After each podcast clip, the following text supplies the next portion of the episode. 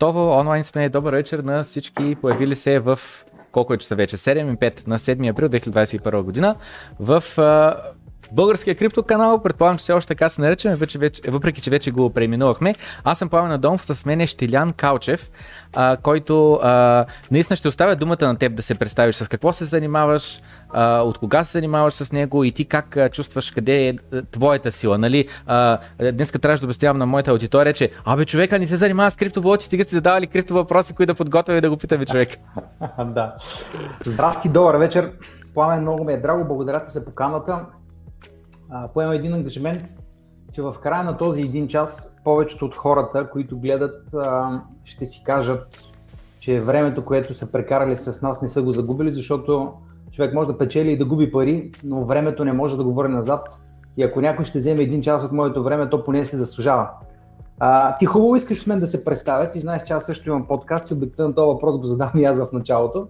Така че ще импровизирам, защото обикновено аз задавам въпроса и слушам, наслаждавам се на отговора Щелян Галчев, моят бизнес и живот в последните 18-19 години е свързан с недвижимите имоти и ако вече зрителите се досещат, не съм нито от София, нито съм от Пловдив. Говоря леко меко, въпреки че съм от Велико Търново.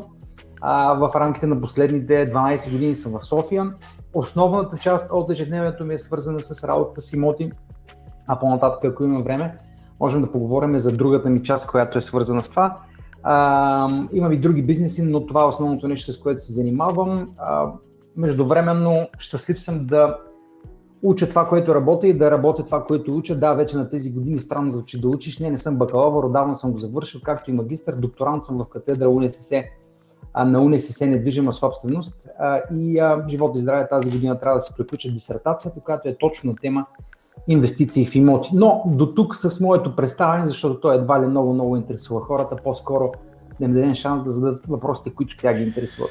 Ами само бих искал да... А, един въпрос, аз всъщност, който съм се подготвил съвсем в началото е да ти попитам точно за твой YouTube канал и за подкаста. Как ти дойде идеята, с каква цел го а, правиш а, и до момента, а, как да кажа, какво би казал, че на теб ти е донесло?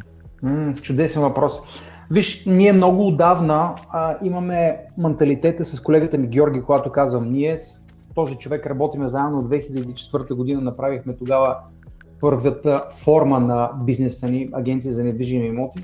И от тогава работиме заедно а, и нашето партньорство наистина е за пример, защото много други партньорства се разрушиха, но при нас нещата от ден първи са на масата.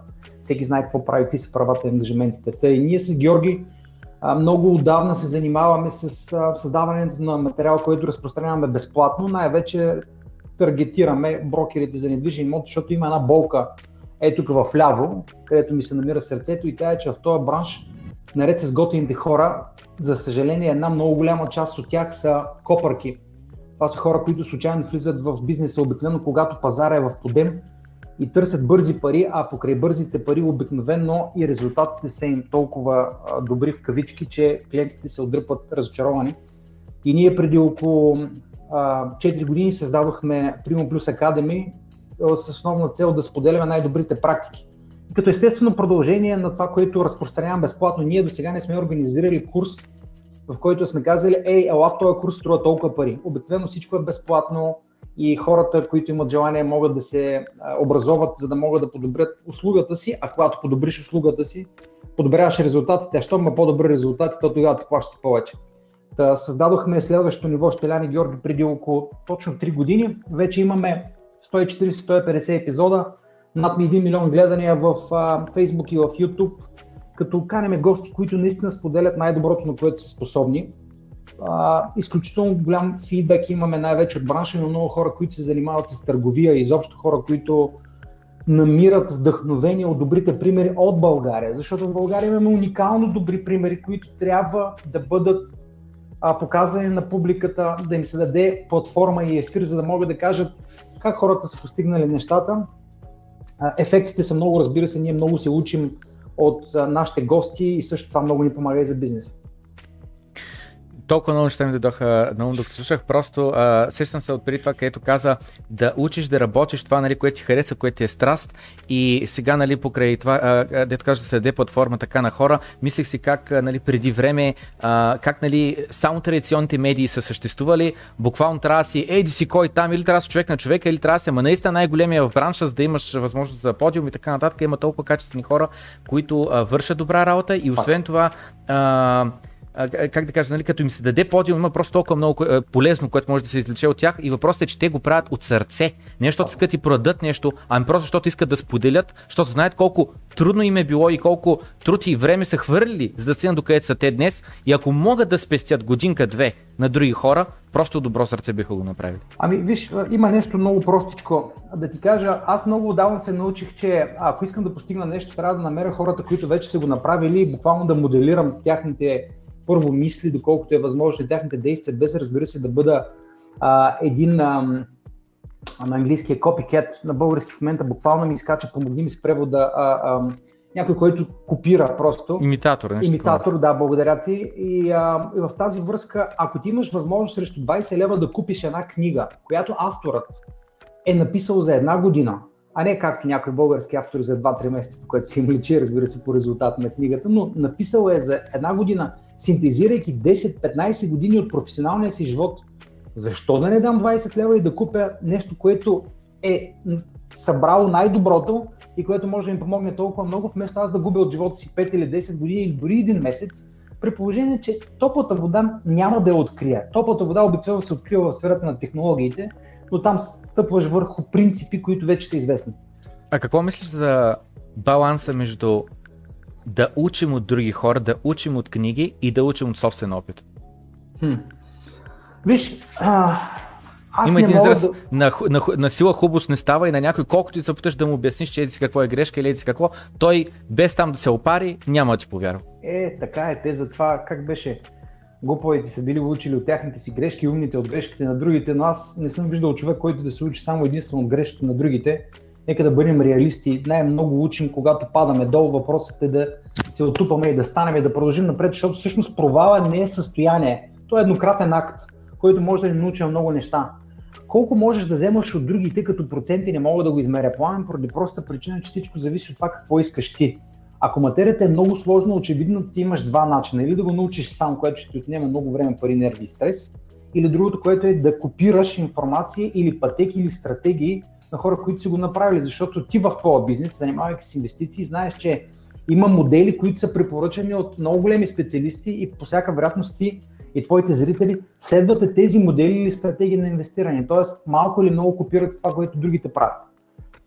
Но според мен в този свят не можеш да не бъдеш автентичен. Ти ако не си автентичен, ако нямаш нещо, което те отличава от другите и не го правиш и го правиш неподправено, това е пътя. А ако ти само копираш, ти просто се превръщаш в някой, който взема чуж материал и като тези умни хора в Фейсбук да, цитират някоя известна а, реплика или цитат, без да отучат кой е автора, дали ти ставаш подят. Добре, ами а, преди да започнем, преди да а, влезем в ефир, де се казва, mm-hmm. а, повдигнах нали, въпросата, че нали, аз съм един от тези хора, които на 100% а, спестяването ми, инвестициите са ми в а, криптовалути и съответно а, така съм си преценил за добро или за лошо, но рано или късно нали, хубаво е не всичките яйца да бъдат в една кошица, се казва, ако стане нещо с нея, нали, да не си загубиш всичко. А, и това, което се опитваме да правим сега е да каним по-опитни хора от нас, които, нали, дето говорим на тема да се учим от другите, а, да ни образоват на тема имущество. Имаме а, събрани 5-6-7 въпроса а, а, около недвижими имоти и и често казвам, един, как да кажа, отделен от другите въпроси, с който искам да започна, защото ми е много интересно ти какво ще кажеш на тая тема, е недвижимите имоти по Черноморието.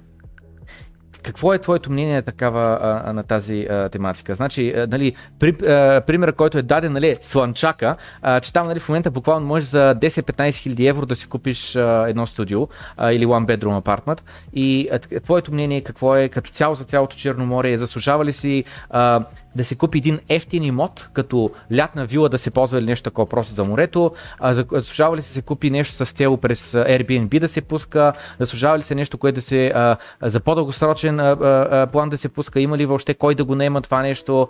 И като цяло цената там на имотите, а, как да кажа, като си има при, че аз минавам там с колата от време на време Бургас, Варна и виждам ги, има все още... Варна ли си? Да, да, от Варна съм. А, има все още доста недовършени сгради. Значи продължава да се строи, въпреки че има. Някой няма и да ги довършат. Нали, да, и аз това смисля. Като цяло просто да кажеш твоя поглед над българското Черноморие. Виж, а, обичам да говоря по теми, в които имам не само теория, но имам и практика. Ваканционните Добре. имоти, като mm-hmm. клас имоти, не ми е при сърце и не е фокус върху моята ежедневна работа. Там, където аз оперирам, са два големи града, които се намират, един е София, другият е Велико Търново, там са ми офиси, т.е. аз нямам преки наблюдения. Мога да говоря обаче а, много генерално. И понеже предполагам въпросът е свързан с покупката на жилище с инвестиционна цел, нали? не е да купя да живея там. Или Ами е, и, и двете, аз също за това зададах въпроса по-скоро и като лятна а, просто вила, да го наречем, да. където вместо да плащаш някъде за нощувки, да си имаш там един имот. Чудесно. Ами виж, много е важно да уточним следното. Когато някой купува имот, той трябва да има ясни цели. И те, те трябва да бъдат подчинени на неговите желания. Всяка една инвестиция, всъщност искам да те попитам тебе нещо. Ти защо инвестираш в биткоин или в криптовалути? Защо го правиш? Моите зрители знаят, че това е много сложен а, отговор а, за мен. Значи, а, по принцип, точно конкретно за криптовалутите, кратката версия за 30 секунди е, че а, повечето хора инвестират поради две причини и обикновено е спектрум. Едните са 90% в едната посока, други са 90% в другата посока и, и, и някои са нали по средата. Аз съм що годе по средата. Идеята е следната, че без съмнение за мен това е най-бързо развиващия се нов асет клас, Добре. който цената му се вдига безбожно бързо. Нали, mm-hmm. Само преди 7-8 години цената на биткоин била 100 долара. Mm-hmm. Само преди uh, 4 години цената на биткоин беше 10 000 долара. Стига 20 000, след това има bear market, продължава uh, 2-3 години, стои на 10 000, в момента са на 60 000 моите лични очаквания са, че още повече нагоре ще вървим. И въпросът е в това, че uh, едната причина е, че цената, идеята е, че ако съм купил преди 10 години биткоин, тогава е била цената 10 долара. От 10 долара до 60 000 долара, това е 600x нагоре. Кажи ми нещо друго, което може да сложа парите си да направя 600x нали, за, за, за 10 години. Така. Това е едната причина. Обаче втората причина, заради това как ще е сложен въпрос, защото втората причина, и отново, хората сме в спектрума между едното и другото. Втората причина е, че биткоина е неконфискуем. Биткоина за мен е свобода. Биткоина за мен е антикорупция. Хората ходят на протести. Хората ходят. Бойко, той, бойко, но.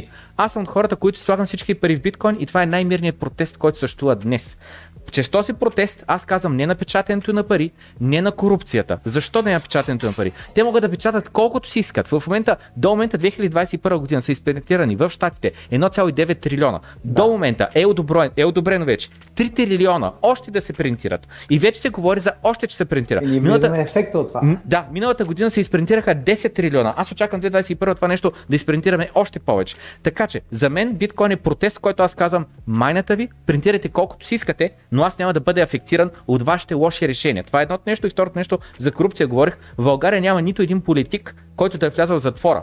Което означава, че или всички са много добри и много съвестни, или че толкова сме проядени от корупция, че тя вече е влязла в съдебната и изпълнителната власт. Едно от двете неща трябва да е истина. И съответно, аз съм на мнение, че корупцията навсякъде е проява, а биткоин, тъй като всички транзакции там са публични, тъй като всяка една биткоин монетка може да се види, че от тук е отшла там, после там, после там. Няма офшорки, няма офшорки, няма райфазен, няма ДСК, всичко е публично, всичко е на един леджер. И тогава, когато се плаща за а, такива обществени поръчки, аз мога да следя като гражданин моите данъци, точно къде отиват. Та биткоин решава за този за мен много важен проблем, защото аз нямам приятели, а, роднини и така нататък в а, правителство, в политиката. Аз съответно по никакъв начин не бивам благодетелстван лично аз от корупцията в България. Аз бивам ощетяван. И съответно, според мен, множество българи биват ощетявани. Аз съответно искам да спра да бъда ощетяван и да строя палати на други хора с моят труд. С моите младини. Разбирам, чудесно. Това е много добре. Това е интересна, интересна причина. Но аз питам конкретната причина, по която ти инвестираш, независимо защо го правиш. Мен ме интересува, кое те кара ти да инвестираш? Какъв крайен резултат гониш?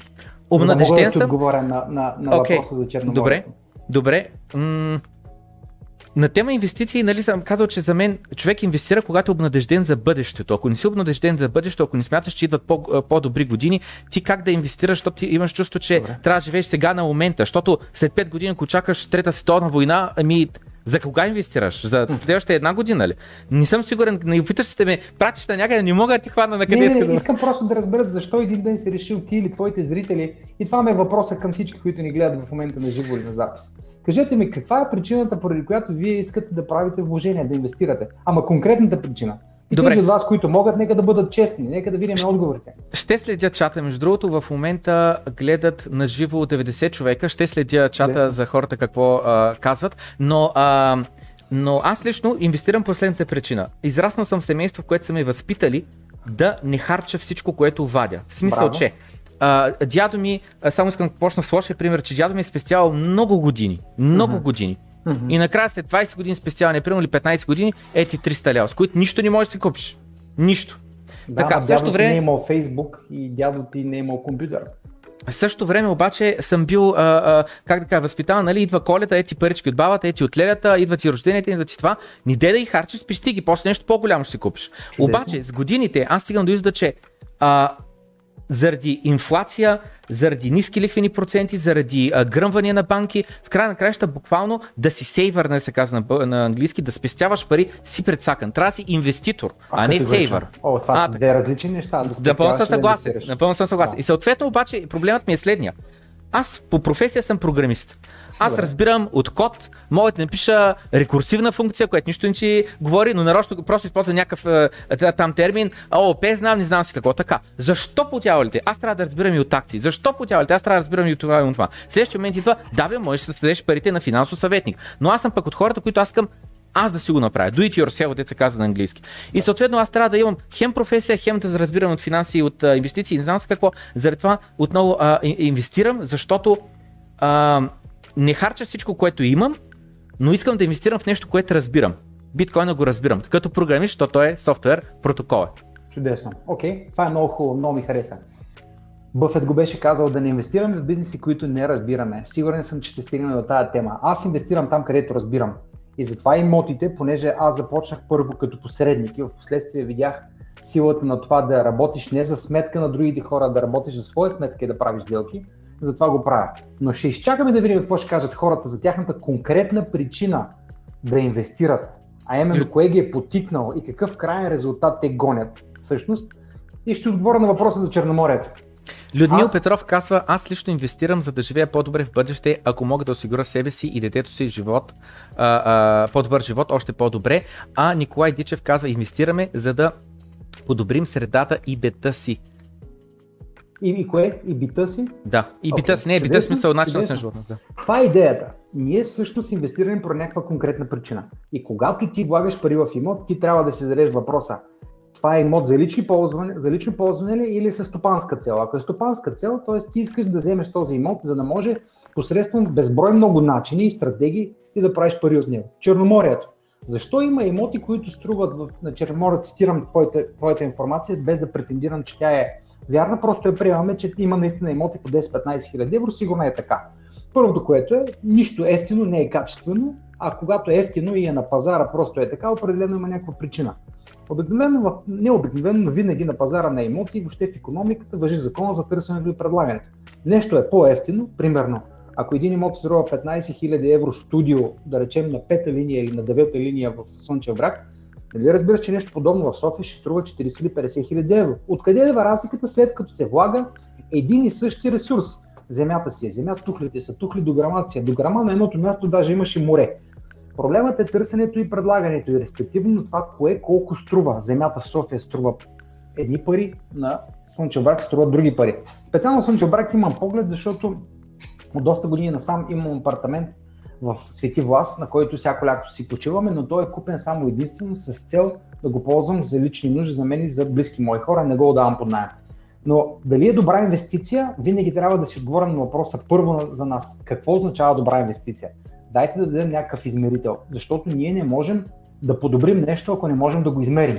Колко е добра инвестиция? 5% на година, 8 или 10 ли? Защото пламен, виж, Ние с тебе го започнахме този разговор от самото начало. Винаги, когато влагаме пари, ние трябва да изхождаме от теорията за най-добро и най-ефективно инвестиране на капитала, независимо дали е личен или заемен. Винаги, когато имаме хикс пари, 10 000 лева, трябва да се даде въпроса къде е най-доброто им място, съобразено с нашето ниво на риск, с нашите очаквания и с нашите виждания за възвръщаемост. Някой казва, аз обичам нисък риск, окей съм с 5-6%, чудесно купи отдава и под найем. Друг казва, виж под 10% годишна възвръщаемост не ме занимава. Тогава стратегията е други.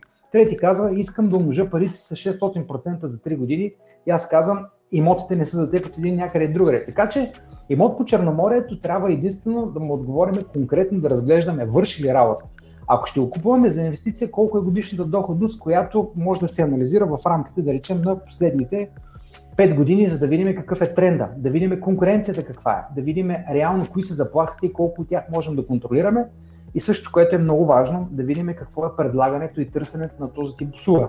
Сега покрай COVID не е много добра идея, защото вие виждате, че постоянно се случва, отваряме, затваряме, отваряме, затваряме. Ще живеем с COVID в следващите години, колко ще е ефекта му не знам. Така че първо, винаги преценяваме какво означава добра инвестиция за нас на базата на личните ни цели и тогава гледаме конкретната, примерно конкретния имот в Слънчев брак или където да е там, каква доходност, не само доходност, а каква обща доходност може да ни даде. А общата доходност са две неща. Това е съотношение на пропорция между найема или вноските по найема или доходите, които имаме от найема или прихода, ако сме юридическо лице и ръст евентуален, положителен или отрицателен, на капиталовата стоеност. Тоест, в даден период от тук до тук, дали се е вдигнала цената на имота или е паднала, спрямо разходите, които ние имаме за даден период. Това е общо възвръщаемост. Добре. Ами, Тоест, избягвам да отговарям добре ли или не е добре. Защото в София, ако ти посоча, че има имоти, които въобще не е добре да ги купуваш цел да. инвестиция, а на съседната улица е много добре да ги купиш, да. въпреки че са от един квартал. Добре, много два въпроса имам. Два въпроса имам Давай. всичко така. Значи един беше много ми направи впечатление, което каза, нали, земята е земя, а, тухлите са тухли, нали? А, съответно, нали, работната ръка нали, на час пак е еди си каква стойност. И съответно, а, когато имаме строеж на сграда, какъв е марджина между реалната стойност на земята плюс а, материалите, плюс а, нали, всичките разходи по работна ръка, която се хвърля върху сградата. И говорейки за имоти по а, Слънчака, нали, пак да го нарека така с термина, и в София, а, може би просто а, има разлика в риска, който се поема в това. Ще успееш ли после да го продадеш това нещо? Да, да, да. Ти знаеш, или не? че на инвестиция винаги зависи от риска. Тоест, възвръщаемостта е в пряка връзка с нивото на риск. Колкото е по-рисково, толкова е по-високо възвръщаемо или би трябвало да бъде. Затова ниските възвръщаемости са вързани с нисък риск. Държавни ценни книжа, да речем. Да. Или банков депозит. Защо са толкова ниски? Защото имат нисък риск. Да. Но, но ти в, би ли пояснил въпроса си, т.е. искаш да разбереш колко печелят строителите ли? Или... Не, не, по-скоро не, не толкова колко те печелят а, а, строителите, ами по-скоро идеята е а, наистина, примерно един плод земя, абсолютно примерни цифри. В София е 100 000 евро, там на Слънчака е да кажем 20 000 евро, тухлите са си тухли, би трябвало да са на една и съща цена. Работната ръка Arguably в София ще излезе нали, малко по-скъпо, защото ще не имаш хора а, тук, отколкото там. А, и в край на краища обаче да кажем, че една сграда е идентична. Там ще излезе да я построиш, да речем, да, да знам, 1 милион или половин милион, тук ще излезе да кажем с 40-50% по-скъпо, но не все пак с а, 500% по-скъпо. Но има огромна разлика в а, цената на, на, на имотите, а, въпреки че нали, самата земя не е, не е чак в толкова много, нали, маржа да е чак толкова огромен. Ами има предвид, че те скъпи бяха имотите по морето. Продаваха се по 1500-2000 евро, 3000 евро на първа линия, на втора линия. Пак търсене и предлагане. Земята си е земя като, като земя. Но колко струва, отново зависи от това а, къде се предлага. Значи, когато имаш ограничено предлагане на земя, каквото е София, да. И имаш голямо търсене, за, понеже София привлича много капитали, привлича много хора като мен и теб. Ти в да. момента откъде излъчваш? София. От София. Аз откъде излъчвам? От София. Ти си от Варна, аз съм от Търно. Какво правим в София? Дошли сме за да търсим по-добър живот. Ние не сме дошли да дишаме прекрасния чист въздух, който не можем да видим, т.е. грешка, който виждаме чудесно зимата. Ние го виждаме да. въздуха, който го дишаме и видоша да. не се вижда. Тоест, хора като мен и като теб идват в София и това дава възможност на пазара да расте, защото има голямо търсене. Респективно цената е един от най-големите фактори, които определя разликата в цените, е освен цената на материала долу-горе е най-съща в България. Труда, голяма разлика в това дали не имам някакво в Велико Търново, в Слънчев брак или в София, цената на земята и респективно маржа. Не забравяй, че в град като София, заради проблеми с бюрокрацията и с администрацията, която е чиста бюрокрация, един проект може да ти се мутае по папките и по нечия бюра с години, което ти коства изключително много голяма загуба на капитала под формата на пропуснати ползи или на лихви. Другото, което е хората използват тренда, че в момента могат да се правят пари. И за да ти отговоря на въпроса, чувал съм а, и съм виждал реално в практиката ми хора, които печелят 20, 30, 50, дори 70% а, от продажната цена им е печалба. Mm-hmm. Така че а, всичко е най-вече се определя от търсенето и предлагането и другото, което е не забравя, че ако съседите ти продават на 1000 евро, а ти излезеш а, да продаваш на около 850, има голяма вероятност много бързо по българския модел сторежът ти да има някакъв проблем или да те запалят в общи линии, всеки гледа да играе на някакво ниво с конкуренцията. Това много често съм го виждал. Ами това, е, това са цените в района, затова и ние ще предлагаме така. И не забравяй, че един инвестиционен процес той има много разходи. Тази печалба от 20, 30, 40, 50%, тя е а, разгъната върху един период от 2 до 3 години. Тоест, ти не ги правиш за една година. Ти вкарваш mm-hmm. много пари, този бизнес е много като капиталоемък, и ги изкарваш обаче с огромен риск, защото докато почнеш да строиш и в момента, т.е. докато купиш парцела и почнеш да продаваш, може пазара да е мръднал с 5-10% надолу. Тогава ще имаш проблем с сметките. Ами, бързам да споделя екрана. Сега не се а, стряскай, ще се промени малко интерфейса. А, виждаш ли ми екрана? Да, все така сме красиви готини с тебе. Така, е О, и нашия канал. Да, да, да искате да отворят а, а, вашия канал, значи Щеляни Георги се а, казва в а, YouTube, ако, а, купи, ако напишете Щеляни Георги тук в търсачката, ще ви излязат. И а, страхотен е канал, има страхотни подкасти, наистина Благодаря. горещо го а, препоръчвам на всички зрители. А, Искам да, поми, да премина към следващия въпрос, който а, ние до някъде вече започнахме да го застъпваме. Значи, въпросът е за конкретно София и тук южната част, а, нали знаем там Бояна и всичките тук съседни около нея а, такива а, квартали, а, къде има добра инфраструктура, къде не, но се застроява доста. В момента ето тук около Бояна, сега не знам точно къде беше, но а, има, как да кажа, а, вече такива и полублокчета ще ги нарека, един малко по-такива фенси 3-4 етажни сгради с а, апартаменти, но въпросът е какво е твоето мнение за места като а, в северната част? Е, е въпроса за божурщи, за а, Балуяк и така нататък, всичките ето тези Кобратово, всичките тези селца, които са на, да речем, 40 на минути от центъра на София. Според Даже теб, по-малко. добра идея ли е да се 15-20 км максимум, няма и инвестира и купува там. Като искам да дам за пример, между другото има един а, Грахам, не знам с какъв беше, мисля, името му, един а, американец а, на 20 и няколко години е момчето, а, не 20 няколко, на 30 няколко години е момчето, но е мултимилионер който е real estate agent, който между другото преди 20 на години започва купува първия си имот за примерно 50-60 хиляди долара, след което купува там втори за 200, след това трети, всичко нали с ипотека и така нататък, но, но това, което е интересно при него е, че той всеки път купува имот, който е в район, който според него следващите една, две до три години ще му се вдигне рязко цената. И той е в Калифорния и това, което прави е купува, ох не мога сетя кой беше големия град там, но купува а, примерно до Силикон Вали, но купува не до Силикон Вали, а не самия там местността, а примерно на 30 минути от там с кола. И след това там наистина се вдигат подвойно тройно, за 2-3 години се вдигат подвойно тройно цените и след това купува в следващия регион, който нали, според него пак хората оттам ще почнат да камютват и така нататък. И буквално това се е специализирал, след като купи този имот, той го пуска а, под найем, кой да му плаща ипотеката и след което... И да има положителен кешфлоу. Да, и след което като се вдигне цената на имота, той взема още по-голяма ипотека нали, от стоеността на, а, а, на жилището, за да купи нали, още един а, имот.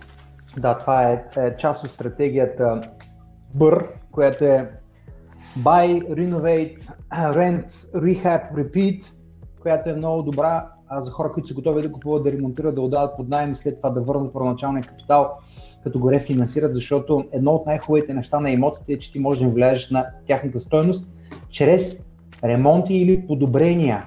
Сега, ти толкова много неща каза, че а, аз, ако тръгна да, да, да хващам всяко едно от нещата, защо е така, ще си говорим цяла вечер. Америка се Америка. Ние сме много далеч от тях.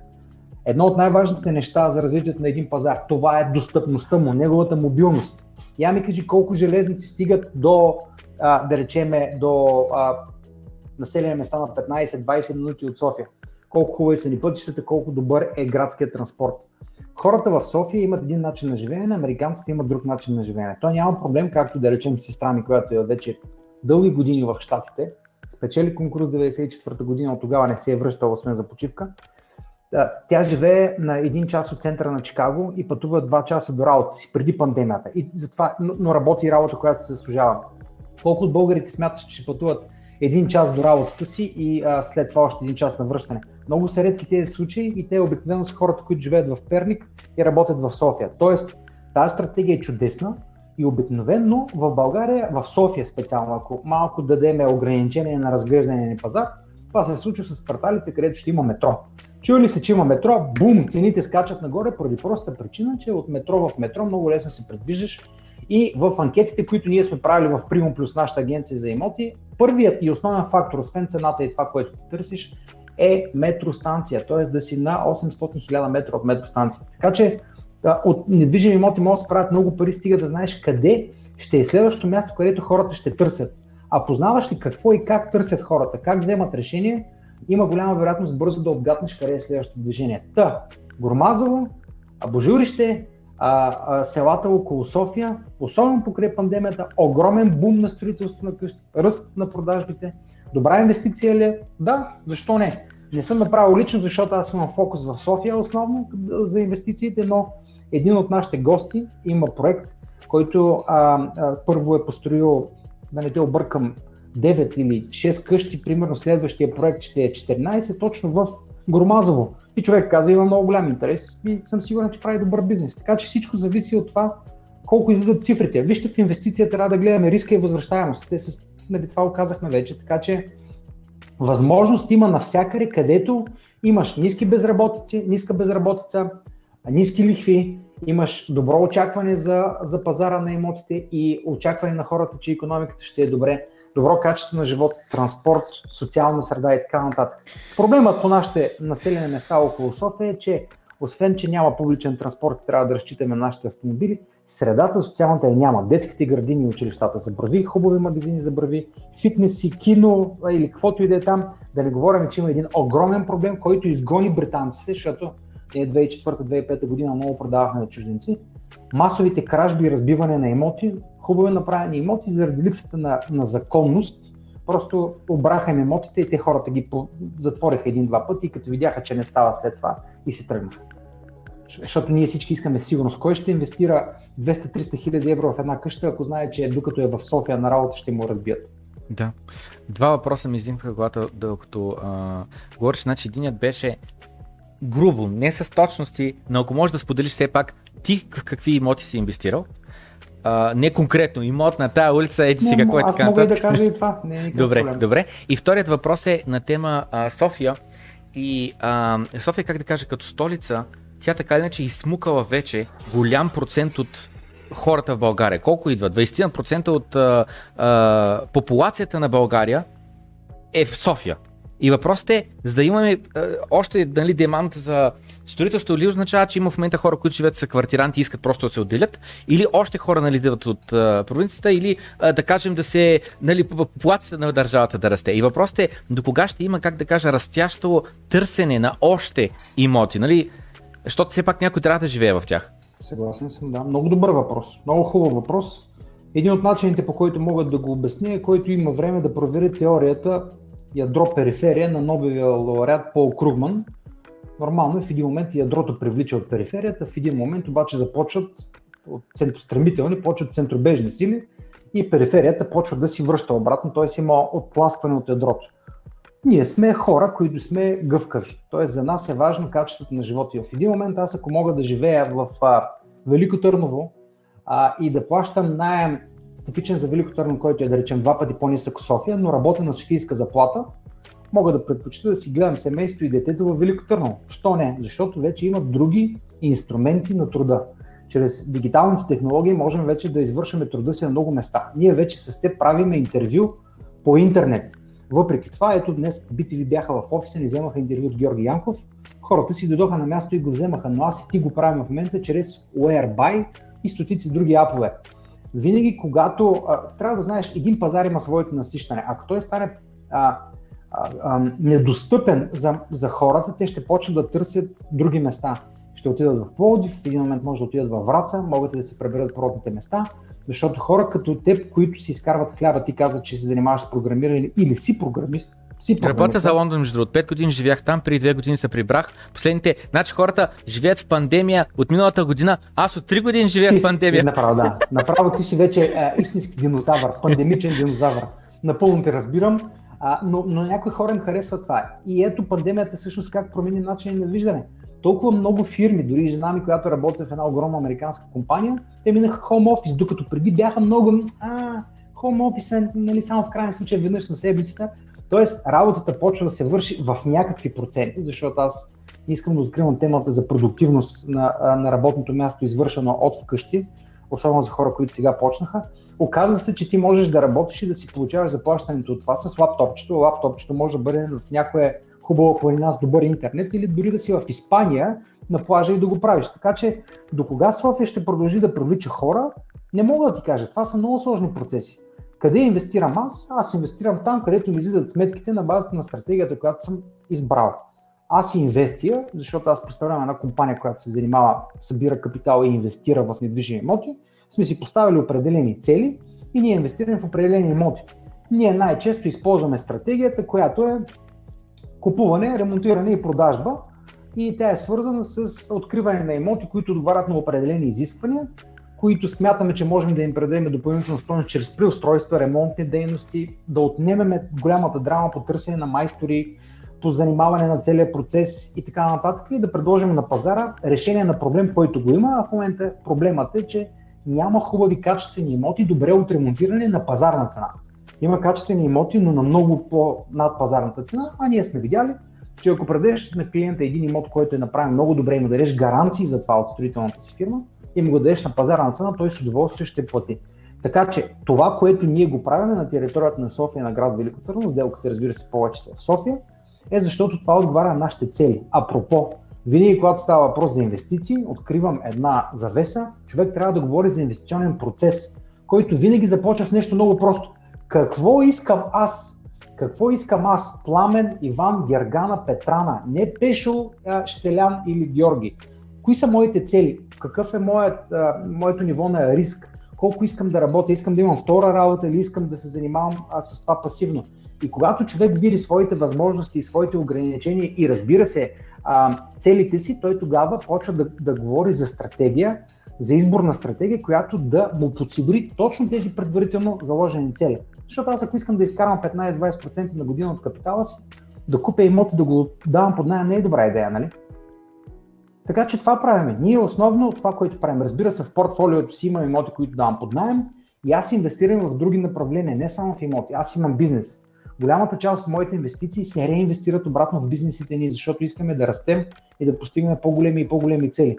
Инвестираме в имоти и на трето място инвестираме в бизнеса, но там извън сферата на имоти, но там ние сме само единствено тихи партньори. Тоест, ние сме пасивни инвеститори, не вземаме активни позиции в управлението и така нататък. За нас е много важно да спестиме времето, защото в един момент осъзнахме преди много-много години, че всяко едно нещо си има своята цена, а ние искаме да, да си обръщаме внимание, защото живеем един живот и в края на краищата има много по-важни неща от този живот, отколкото да правиш някакви купища пари, ако те не ти доставят удоволствие и не подобряват качеството на живота. Аз искрено съжалявам хората, които правят адски много пари, но са болни, нервни, ядосани и на всичкото отгоре повечето пари, които правят, докарат повече проблеми. Нямат взаимоотношения, избягвали са от другите хора, държат се арогантно, е не мерси, аз не искам да бъда този тип, където да имам адски много, а качеството на живота да ми е изключително ниско. Това е моята философия, не ангажирам никого с нея. В момента над 120 човека гледат. Моля да напишете в чата просто цифра. А, каква доходоносност биха е, искали да постигнете от е, недвижимо имущество, за да знаем малко да дъл, задълбаем в този процент, който най-много се е, повтори. Нали? 5%, 10, 15, 5000%. Нали? Напишете, е, как да кажа... Ам... Цифрата, която ги устрои. Да, Ето, вчера имах да. един разговор и един човек ми каза, виж, аз искам да инвестирам в недвижими имоти. И аз му задавах един въпрос. Добре, кажи ми как изглежда крайният резултат. Дай да видим след 5 години, когато ти искаш да постигнеш това, защото той искаше да, а, иска да, да има достатъчно доход, който да му позволява да не работи, ако желая. Тоест, ако той иска да си почива, да има достатъчно пасивен доход. И аз му казах, дай ми след 5 години как изглежда, всъщност, дай ми как изглежда крайния вариант и кога искаш да го постигнеш. И след като поговорим, той разбра, аха, значи когато имаме крайната цел, правим обратното инженерство, а именно от голямото тръгваме към малкото, от общото към конкретното, за да можем ние, като си представяме крайната цел, да знаем утре или днес каква е следващата ни стъпка. И респективно, когато знаем какви цели имаме, за колко време, ние тогава преценяваме много лесно за каква доходност трябва да работят нашите пари. И тогава пак му казах на него, виж, имотите не са панацея. Ако ти очакваш 300%, няма начин. Те трябва да са част от портфолио. И другото нещо, което е, според твоите цели се избира инвестиционната стратегия на тема имоти. Защото има десетки начини да инвестираш пари с десетки видове обща възвръщаемост. Да, аз много ми направи впечатление това, което каза за хората, които имат много пари, но са изнервени, напрегнати, нямат никакво време нито за семейство, нито за приятели, нито за нищо. Работят по не 40 часа на седмица, по 80-100 часа на седмица. Mm-hmm. А, и аз често казвам съм живял така аз съм на 32 и сега кажа дълги да. години, да, звучи да. все едно. Тако, но, но, но не, не, не, но шегата на страна, аз от 16 годишен съм започнал да работя в учебни центрове, да, да преподавам а, а, компютърни програми.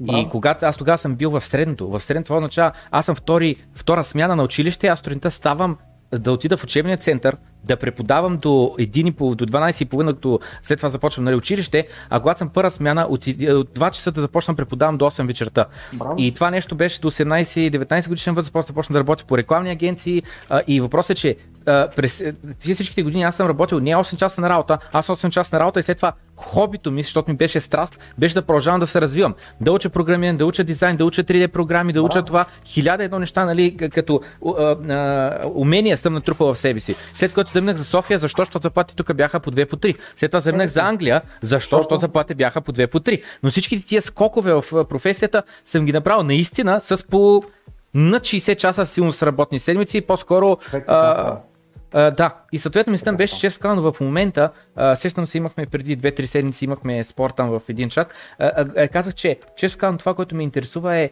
а, пасивен доход. Обаче, като казвам пасивен доход, аз казвам, аз имам идеи за бизнес, аз мога много неща да реализирам. А, имам идеи и знам какво искам да направя и мога да го направя. Ама не ми се прави, защото като седнеш ти да го правиш, ти не работиш 4 часа на седмица, ти работиш наистина 60-80 часа, защото ти си поема отговорността, ти си говорил с хората, ти това, ти искаш да се случат нещата. И, и като си отговорен, ти просто даваш наистина 100% от себе си, не можеш да спиш спокойно, ако не са добре нещата. И съответно казвам, бизнес неща, просто неща, не ми се занимава, знам какво е, не ми се занимава. И съответно, нали, търсим по-пасивен, по-такъв доход. Едно от нещата, които, между това е един от въпросите, който малко по-късно ще дълбам в него, така че моля се, не се разсевай, не сега нататък, е на тема Airbnb или, а, а, или на, а, на тема идеята купуваш имоти, които да ги дадеш на компания, която тя да ги менажира.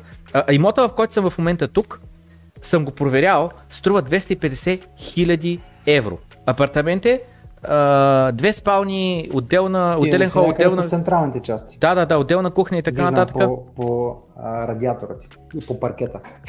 радиатора, между другото е същата тениската ми радиатора, това е символа на Humble Beginnings, че започваме нали, от а, радиаторите, чугуновите радиатори и така нататък. Лошо няма човек. Та на центъра съм една стара сграда, без сенсор, без нищо, мислям беше 250 хиляди евро струва тук апартамента. Да. Наймат ми с сметките, което означава ток, вода, интернет, с на входа, глупостите и така нататък, всичко, all inclusive, ми е 1000 лева. И аз го сметнах. 1000 лева, умножено по 12 месеца са 12 000 лева. Това правя. Светнил, светнил, не, светнил, светнил. Да речем 6000 евро. Светнил колко години аз трябва да плащам тук найем с сметките, за да си за да нали, събера толкова пари, колкото ми е, колко струва жилището. 41. Това, знаеш, това е с сметките. С сметките. Без сметките стават близо 60 години, 55 години. И това знаеш каква възвръщаемост? Никва. това ти дава а, 2% и нещо възвръщаемост. Виж, и ето ти един уникален пример. Наемодателят ти дано да ни ни слуша. Е мега прецакал. Човече, ти се прецакал зверски с този мод, който струва толкова преди. Ти имаш затворен equity, т.е. толкова много капитал и го получаваш на 2% на годишна база. Тя инфлацията е повече. Ето ти един уникален пример за това как затворени пари Проблем нещо, което го има в българската економика. Имоти с изключително висока стоеност или не се отдават под найем, или работят за изключително малко пари, въпреки че през последните една година заради COVID доходността, измерена през найем, падна драстично поради точно процесите, които COVID създаде и повлия, а именно дисперсията. Тоест от ядрото хората изведнъж избягаха по родните си места, за да намалят разходите. Така че да. Но ето един уникален пример. Браво! Много добре, много добре и той иллюстрира за това колко е важно като инвестираш. Ти ако имаш 250, ще го вложиш ли за под найем? Ами кажи. Не, абсурдно е. Абсурдно. А ти 250 на други места съм убеден, че може да изкараш, ти в S&P ще изкараш 12-13% на година, нали? Да, да. Защо тогава да го правиш на 2%? Да. Ами данъците на този имот, ами Да. амортизацията. Да. И това е Точно. бунто. Ало, ами като Да. махнеш разходите, на Да. колко нето отиваш? Да. Ще излезе май с отрицателна доходност, да? Да. да. Не ми се говори, че да, а, това договора е фирма до фирма, съответно то е 20%, 20% ДДС, но това е съвсем вече... Лошо ня... А, а, виж сега ти казваш нещо друго. Виж колко е важно да имаш и данъчна политика при инвестирането в имоти. Оня ден правиме топ е, епизод. Ти показа, благодаря ти, че показа нашия канал. Епизод номер 11 на специализираното предаване за инвестиции в имоти. Банкноти от имоти, което водя аз, е с гост, топ данъчен адвокат от PricewaterhouseCoopers. Пиче е партньор и е съдружник и е точно на тази тема си говорихме за данъчната политика при инвестиране в имоти. Защото има хора, които не разбират как парите им изтичат заради липса на данъчна политика или за лоша такава. Или са под ударите на закона и после като им изпраскат ни зверски актове, става просто страшно. Така че Много и това извинявай. трябва да се прави. Да ни ориентираш, как да стигне до точно този епизод, да го Его, гледа его аудиторията. първия горе в ляво. Виждаш ли там, последния, където пише епизод 11, да? Ето Добре. това е епизода. Той Значи- е точно на тема данъци и, на, а, и как да си и да, да инвестираме в имоти от към данъците. Отново, хубав епизод. в търсачката пишете Штилян а, и Георги и ви излиза Да. канала или буквално напишете банкноти от имоти, веднага излиза и като ви излезе канала, последният епизод, отивате на видеоклипове, последният епизод Той е данъци от имоти. да. Данъци и имоти. Ай го най-важно. виж малко по-надолу, малко по-надолу е един клип, който имахме с Георги Димитров, ето по средата е, на втория А, ред по средата е това момче, той има два вече комплекса, които са в Божурище и в Гормазово, така че този, който, извинявам се, в Гормазово, въпросът, който получихме от госта, от нашия зрител на тема инвестиции в къщи около София, там ще получим много добри отговори, защото той даже изкарва скоро и фонд чрез BIM платформата на българската а, а, стокова борса, за да може да рейзне капитал, за да си прави инвестициите. Добре, ами знаеш ли, аз защото чернах екрана и а, се сетих нещо, което искам да те попитам. А, просто ми го прати приятел, ето Мгм. този линк. А, Slow Life District BLD, въобще не съм запознат, нито какъв е точно този сайт, коя е точно компания, тук някакъв телефон има, но въпросът е, че като отида на... Само секунда. Някакви къщички са, които искам да ги видим къде точно са построени. Аз ги знам И- къде са, това е на А, пътя така за? Владая, към Владая вдясно. А, само за момент. А, а, само за момент. Интересуваме адреса точно какъв е. А, ето го, ето го. Копирам го. А, точно да, квартал Владая, така. Само секунда, отварям Maps, отварям, а, то също го имам тук отворен, пиша го това нещо, просто да го видим къде е като локация, значи намира се ето тук, добре. И съответно мисля беше следната, че това нещо пак е така на 40 на минути от центъра. Сега тук нали, доста бързо можеш да се движиш. Да. Няма Добре. толкова. А, и а, ще да те попитам, защото нали, не знам сега, си запознат ли, няма ли запознат, разцъках тук, нали, сега виждате нещата, че нали, строят се тухла, имаме а, плочи изляти и така нататък, някои са по-завършен вид, други по-не. Просто исках а, да, да ти го покажа това и ти да кажеш, като го видиш това, какво е първата мисъл, която ти идва на ум, от рода на добра идея, не добра идея, това нещо никога няма се завърши, или това нещо е Мгм. в момента е момента, или Старвалис в момента е трябвало е преди една година, като още е било на зелено. Ти- Какви идеи, е, какви мисли ти идват на ум, когато го гледаш това нещо? Първото, което е, аз съм а, човек, който това си изкарам прехраната, има много повече информация и респективно тя ми дава, може би, друго мнение. Мгм. А, компанията, която стои за този проект е много сериозна и те са с добра репутация. Това са хора, Мгм. които се разбират от работата. Без да им правя реклама, разбира се, ние малко или много сме конкуренти, аз съм много обективен в смисъл конкуренти, защото те имат и, и агенция за недвижими имоти, а, но са хора, които си изпълняват проектите и го изстроят на едно добро ниво. А, кога е най-добрият начин да купиш имот? Вчера. Кога е следващия най-добрият начин? Сега. Защото имотите имат едно свойство. Те в годините винаги изпреварват инфлацията, средно претеглено, гледайки исторически данни. И в общи линии те са даже един хедж срещу инфлацията. Тоест, а, поскъпва ли живота в България, имотите поскъпват. Да не говоря, че много други има фактори, които го правят. Обаче, плана не искам нещо да уточним тук. Няма значение какво мисля аз. Защото, да речем, ти фен ли си, който е любимия спорт? Имаш ли любим спорт? Футбол, футбол, футбол. Окей, okay. имаш ли български любим отбор? Нямаш? Добре, световен, който е европейски. Ами, да ти кажа, аз съм Бар Мюнхен съм фен. Добре, чудесно. Обаче някой в момента ни гледа, ти луд ли си, мали ги тези каръци, те въобще не стават, тикат ги само, само Боруся Дортмунд. Okay. Това, че някой е фен на Боруся Дортмунд, прави ли го лош човек? Не. Това, че не. ти си фен на Бар Мюнхен, прави ли те лош човек? Не. Искам да кажа също. Дали ядеш месо или не ядеш месо, за другите хора не би трябвало да има значение. Ти знаеш какво искаш. Един харесва да живее в къща на 20 км от София, защото има семейство и иска да има градинка да се съди доматки или децата да му тичат. Другия е млад човек, който за него е важно да е на две крачки от заведенията и от социалния живот иска да живее в София. Ние трябва да изграждаме нашите лични покупки, инвестиционни намерения на базата на целите и резултата, който гоним от тях. Така че а, това е просто един от многото проекти. Дали цената му е добра? Нямам идея. Не знам колко струва в момента. Да, можеш да го купиш по-ефтино, когато е в начален план, когато е като идеен проект, но и риска тогава ти е по-голям. Защото днес, даже Георги беше водещ на един, днеска много медиен ден, един огромен форум, на който точно говориха за него на тема зеленото строителство, т.е. строителство на зелено, да купиш имот на зелено. И той си има своите плюсове, своите рискове. Но е факт, че в момента в големите градове, пламене, не можеш да купиш хубав имот, ако вече сградата е построена. Тоест хубавите имоти се изкупуват още на проект, резервират се или буквално на дупка, както се казва, т.е. на преди да копаят основите или на основите. Така че а, а, трябва да знаем какво искаме ние, защото нещо, което е хубаво за мен, не означава, че е хубаво за теб. Някои харесват манастирски ливади, на мен въобще не ми харесват. Някои не харесват Витуша, ама аз пък живея в Витуша.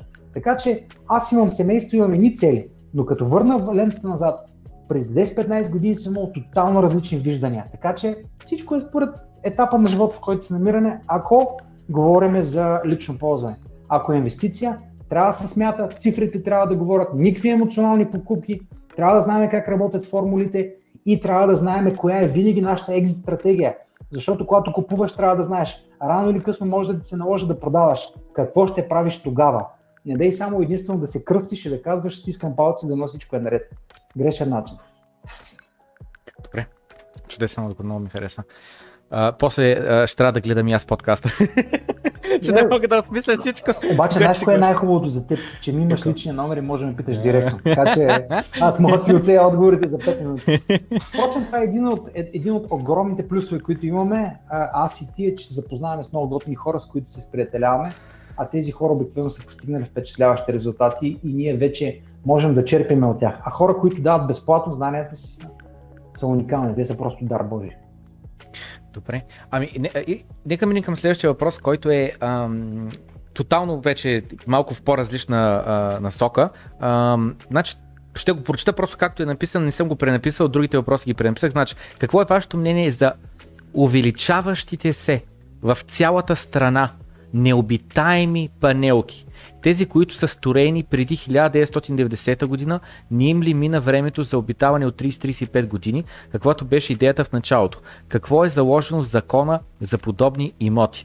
Като, супер бързо да вметна нещо от себе си, 30-35 години, какво има сгради по 100 години, деца ползват още, така че 30-35 години много малко ми се струва като за такова.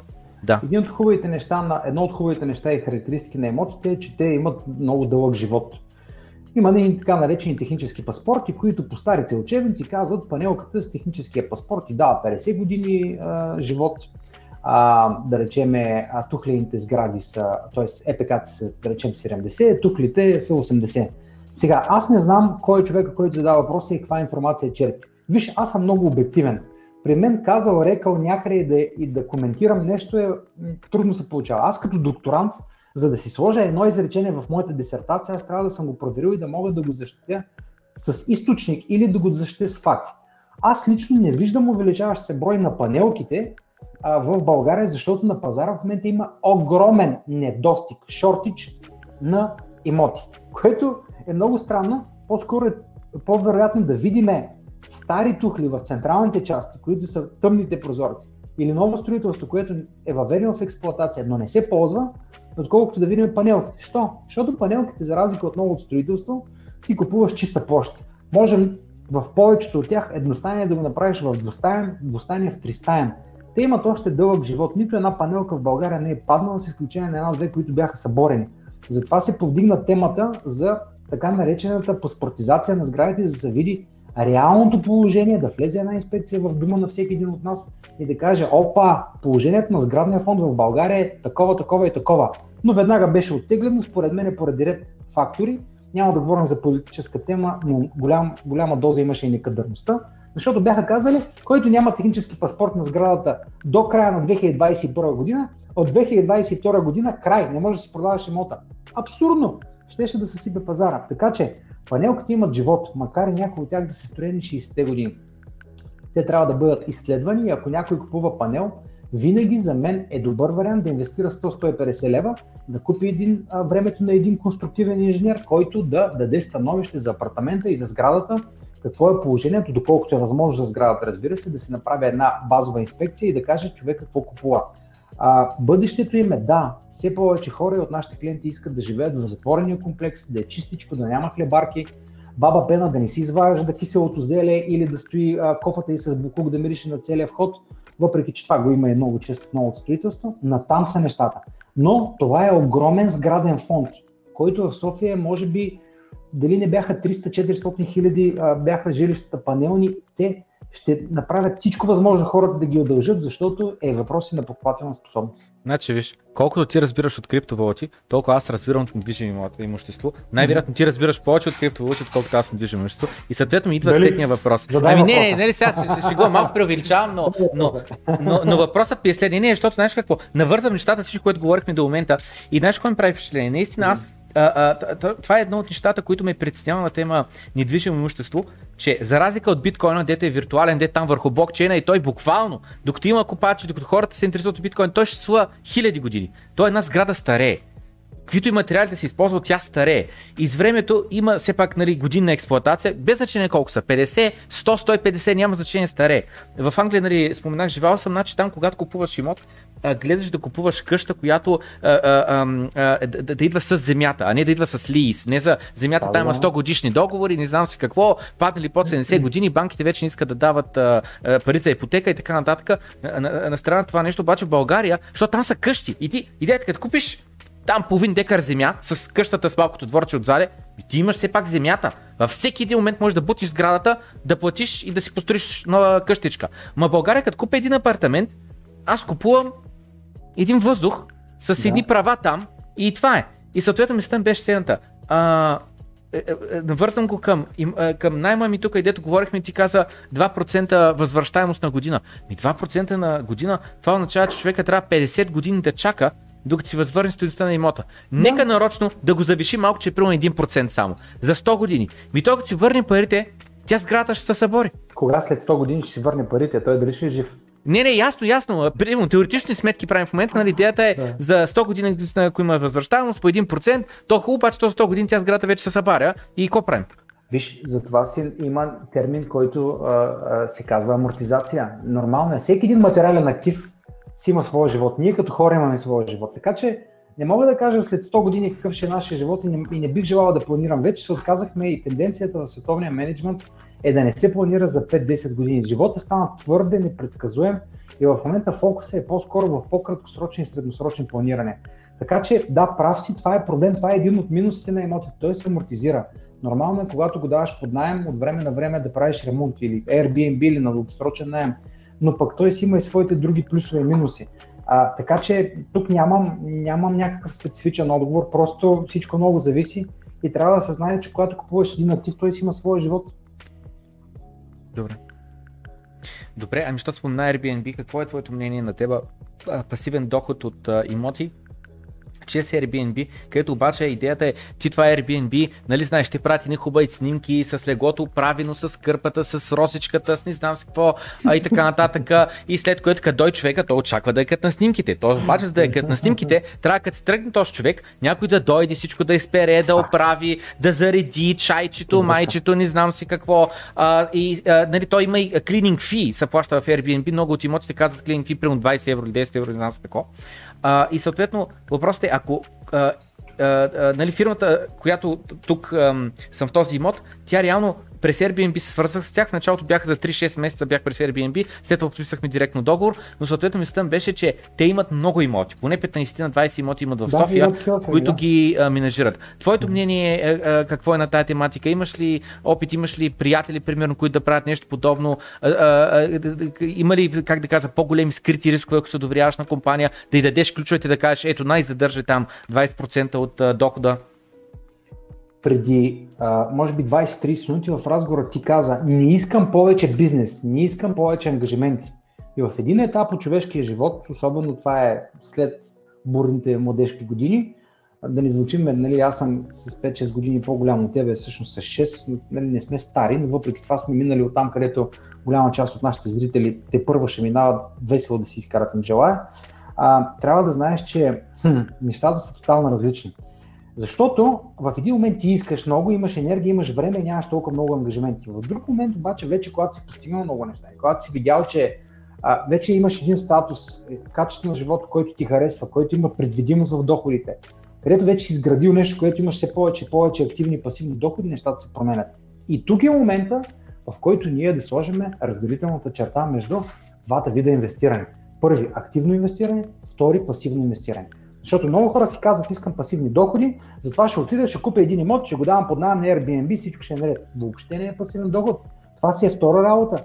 Човек, аз отдавам имоти под найем, имам property management компания, аз го правя в лично качество, понякога, т.е. не понякога, а давам имоти под найем. В 2 часа през нощта са ми звъняли хора, които да казват, запушен ми е канала, прати някой от ВИК или има такъв и такъв проблем. Тоест, ако някой си търси екстра ангажимент, активна инвестиция. Ако някой иска пасивно инвестиране, да може да даде парите на някой оператор и той да му достави такава и такава възвръщаемост, това е тотално различно. Едното е пасивен доход, а другото е втора работа и много хора не го осъзнават. Ако работиш от 9 до 5, да си търсиш нещо, което е от 5 до 9, да, ама две-три мишници под една, т.е. дини под една мишница трудно се носят. Така че Airbnb, ако не дадеш някой да ти управлява имота, въобще не е пасивен доход. Пасивният доход е даваш го на някой като нас, защото ние с това се занимаваме. Ние имаме инвеститори, които ни казват, окей, имам свободни хикс пари, какво предлагаш? Аз му казвам, виж, имаш 10% доходност на година, това правим с тях, той ми ги праща и аз му изпращам, изплащам лихвите. Е, това е пасивен доход. Airbnb е много хубав бизнес, особено ако няма пандемия. Има ли пандемия? Проблем. Защо? Защото хората не пътуват и не искат да се настаняват в хотели или в апарт хотели. И в този момент знаеш ли колко много хора по време на, на разгара на кризата миналата година тръгнаха да си продават имотите, които са купили с цел Airbnb, бяха много печеливши до февруари или ги продадоха или ги трансформираха в дългосрочен найем. Ето, добър начин да си гъвкав. За мен, ако търсиш пасивен доход, задължителна фирма, която да върши нещата вместо теб, да посреща, да почиства, да се занимава с доставчици, партньори, услуги или с проблемите или с некоректни наематели, също го има и пред дългосрочен найем, нарича се property management – и оттам нататък вече ти да не се занимаваш, да кажеш, да, ще вземам по-малко пари, но аз нямам проблем. Това обикновено го правят хората, които имат достатъчен доход, искат тези пари за нататъка или парите им да не се губят като стойност и няма проблем. Аз лично препоръчвам на младите инвеститори, нека да вземат един имот, ако ще го дават под найем краткосрочно или дългосрочно, особено хората, които нямат много екстра ангажименти и нека да менажират те процеса, не заради друго. А ако искат да бъдат добри инвеститори, те трябва да почнат да се учат от челния опит. Да натрупат 1, 2, 3, 4 имота и тогава вече могат да мислят за нещо друго. Дали ще го правят чрез фирма, дали ще наемат някой друг, защото времето си върви и тяхните ангажименти ще се променят. Особено ако станат успешни, много бързо ще се появят много приятели и приятелки покрай тях. Тоест, Airbnb е бизнес като всеки един. Днес го има, утре може да го няма. В други ден може да е пак отново добре, но ние точно за това трябва да говорим за екзит стратегии, трябва да говорим за управление на портфолио, защото когато един от активите не върви, какво се случва с другите? Ако всичките ми пари са в имоти, които ги давам под Airbnb И аз ако плащам поради някаква причина 1000 лева а, към банката, но пък ако дам под найем ще вземам само 900, аз почвам да варя от джоба си. И тогава много хора решиха да продават. А много известни българи, включително и спортисти, купиха такива емоти и ги дават тип Airbnb. Има, има, особено в София. Добре. А, погледнах въпросите. Имаме три въпроса Давай. останали, които... Дай да, а... да ги отговорим набързо. А, значи, единият е, просто ще го прочета, Който е, значи, как влизането ни в еврозоната би повлияло на лихвените проценти, кредити и цените на недвижимото имущество. Сега или след присъединението ни ще е по-удачно за покупка на недвижими имоти. И аз отварям една скола. Ам, на тема на тема недвижими а, имоти, на тема лихвени проценти и така нататък, нали има една, как се казва, а, като формула ще нарека, колкото по-голям лихвен процент, на ипотеката трябва ти да плащаш, толкова повече падат цените на имотите, защото хората нали, не им се взема с 10% лихвен процент заем за, за имота. А като имаш 2-3% или 1% лихвен процент на, на заема, който ще изтеглиш, лесно става балон на, на недвижимото имущество, защото всеки може да вземе нали, ефтин заем, ефтини пари. Защото наистина, като имам, ако имам 1,5 само процент лихва на година, ами аз на момента ще вземам нали, заеми, за да ги слагам в недвижимото имущество, аз по-голяма доходност само от база да го, да го пускам под найем, да. само от пришиетването на, на, на асета. Та, какви Това са... има, впрочем, в много европейски държави в Штатите вече по процент и половина лихвени нива. И то в Штатите има около 1,8 fixed mortgage rate, което е за 30 години фиксирана ипотека с един фиксиран лихвен процент. Ти знаеш, 30 години ще плащаш 1,6 или 2%, да. но са фиксирани, защото да. другите не са фиксирани. Да. Та твоето мнение какво е на тема в моментното състояние а, на лихвите в България и а, а, еврозоната? Имаш ли поглед над а, ако минем към евро и какво ще става? Сега, а, темата за парите, банките и лихвите е от експертизата на банкерите и на кредитните посредници. Епизод 10 на банкноти от имоти. Ми беше на гости един от най-добрите и най-популярните кредитни специалисти в България, Тихомир Тошев. Точно това си говорихме с него надълго на широко. Препоръчвам всеки, който се интересува от тази тема, да гледа 10 епизод. С някои думи Тихомир каза, че много, много лихвите няма къде да падат надолу. Тренда от последните години е все надолу. Но аз оня ден а, прочетох една а, статия в а, много уважавана американска медия, сега дали е The Economist или беше някоя друга Market Watch, не съм сигурен, че в момента банките имат един много голям проблем и фирмите имат твърде много кеш а това може да стане огромен проблем. А Китай започват вече да ограничават кредитните си политика с цел да охладят малко пазара, защото знаят какво означава един преграл пазар. Логиката на Тихомир беше, доколкото аз помня, е, че ние влезем ли в, европе... в еврозоната, станем част от Европейския валутен съюз, ние ще имаме доста, доста по-добро финансиране и тогава ще дойдат и фиксираните лихвени проценти и може би кредитите да поевтинят още. Но те не могат да поевтиняват до безбожност. И не забравяйте едно, лихвените нива падат, обаче банките трябва да печелят пари. Те дигат такси. И в един момент, както на мен ми е било 0 лева да тегля от банкомат на друга банка, вече е лев и 20 или лев и 40. Или ако една транзакция ми е струва 50 стотинки, вече има 2, 3, 4 или 5. Никога не трябва да гледаме само единствено лихвата, а трябва да гледаме малкия шрифт, а именно годишния процент на разходите. Дали е добре да купи човек имот сега или след една година, след една година по всяка вероятност цените ще бъдат с още 6-7% по-скъпи и другото, лихвите може и да паднат, но много зависи дали пък заплатата на човека ще се е дигнал за тази една година, т.е. вече тежестта на кредитната вноска ще е по-малка спрямо дохода му, много зависи от това, ако той е чакал цените, т.е. той е чакал една година, защо е чакал, защото ако е купил сега, след една година той ще стои върху капитал, който е с 7-8-9% по-голям, отколкото е в момента, а ако е отдавал под найем, ще добавя няколко процента, а, които е взел и от даването под найем. Въпреки, че в момента в София нивата на брутния найем, в, ако сега купиш и ако сега дадеш, а не да си купил преди да го даваш сега, паднаха до нива от 4-4% и половина годишно бруто. А ти като махнеш разходите, падаш направо на 2,5-3 нето. Така че има много по-печеливши инвестиционни стратегии, които да ти докарат, в имотите говоря, да ти докарат двуцифрена доходност, но пак зависи какъв експерт, експертен арсенал имаш, знания, умения, колко време имаш и другото, което е с какъв капитал разполагаш. Добре, били изплюл камечето, кажи ни, айде, каране в схемата, кажи, какви са тия начини, Вадени на, нали, говорим се за под найем. А какви, дай да поговорим малко за альтернативите. Инвестираме в а, недвижими имоти, но не с цел купувам нещо, пускам го под найем, за Airbnb говорихме също. Нека набързо само да прескочим през Десетки стратегии има. Ако се занимава, може да купуваш, госта ми в 11 епизод каза най-светлото бъдеще е поземлените имоти около София, да ги купиш и да ги вкараш в регулация и да ги продадеш. Ето ти начин. Може да инвестираш в земеделска земя. Там доходите са освободени от данък, т.е. не плащаш данък върху това. Може да използваш една стратегия, която е да купиш имот, така наречен хаус хекинг, да го купиш, да живееш в едната стая, да ремонтираш другите стаи и да го продадеш с много голяма печалба, защото в крайна краища да станеш един а, нали, майстор от много базово ниво, не е чак толкова трудно. Да, ще отнеме известно време и грешки, но е възможно и сам да ремонтираш. Има хора, които това ги влече. Може да купиш имот, който в едната стая да живееш ти, другите стаи да ги дадеш под найем. И това да ти покрива ипотеката. И след няколко години да го продадеш или да го дадеш под найем, също има вариант. Третия вариант е да купуваш, да ремонтираш и да продаваш. Четвърти вариант е да дадеш на някоя фирма, в която тя да ти върти парите и тя да прави а, а, сделки с имоти, както ние го правим в Инвестия, и ти да си получаваш 10% на година, да не се занимаваш с абсолютно нищо. Друг вариант. Real Estate Investment Trusts, така наречената альтернатива в България, ADSITS, акционерни дружества с специална инвестиционна цел. Другото, което е, може да инвестираш с 100, 200, 300 лева или с 1000 лева всеки месец или на 6 месеца в различни фондове, индексни фондове. Може да инвестираш в краудфандинг платформи. Колко станаха? Много начини. Може да купуваш на едро и да продаваш на древно. Купи един голям апартамент. Можеш да купуваш на зелено при строител, който е готов да ти направи сделка. Много начини има, но зависи от това какви са твоите цели и разбира се какъв капитал имаш, колко познаваш пазара, колко риски си готов да вземеш.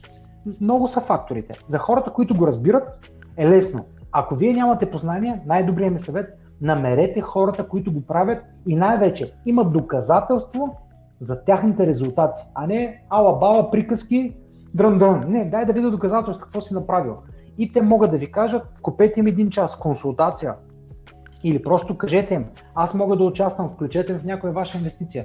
Ще видите, че много хора, които вече са успешни в бизнеса, са готови да приемат екстра пари, внимание или хора, защото ти като човек можеш да правиш пари от инвестиции в имоти без пари, а да се включиш с интелектуален труд, с ноу-хау, с патенти или да вършиш част от целия процес и да получиш част от печалбата без да вкараш пари в това. Десетки начини има.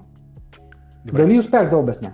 Да, ние, да, не, абсолютно. Специално ние в Инвестия работим в някакво направление, някакво направление, но основно купуваме, ремонтираме и продаваме и нашите имоти са символ на чудесно качество, защото използваме строителна фирма и тя има гаранции и ремонтираме там, където има търсене.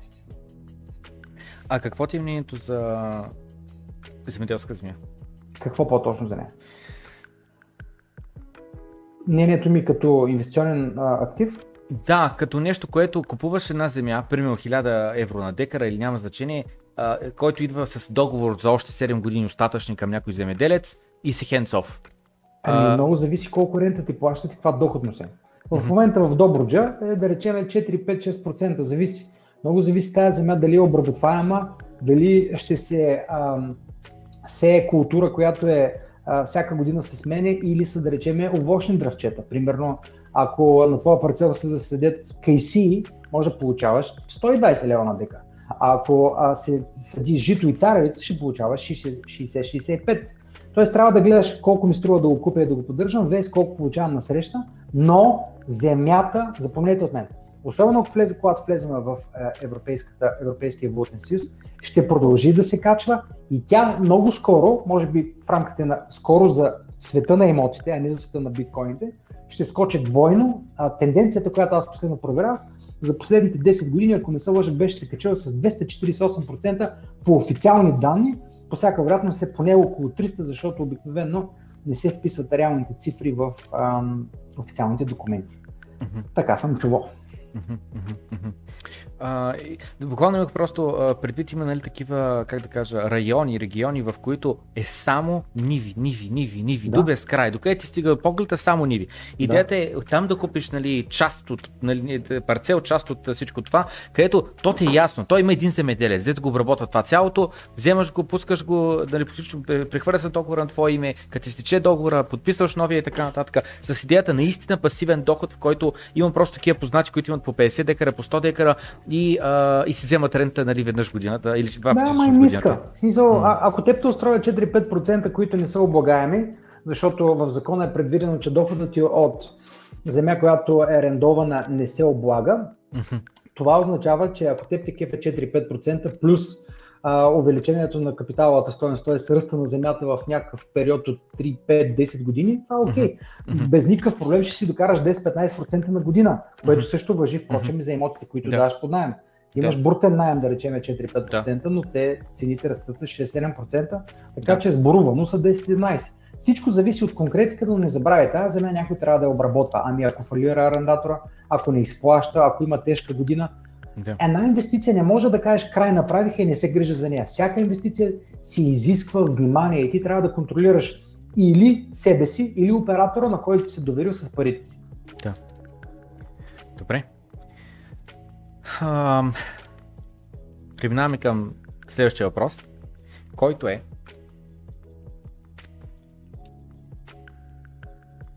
на тема гараж.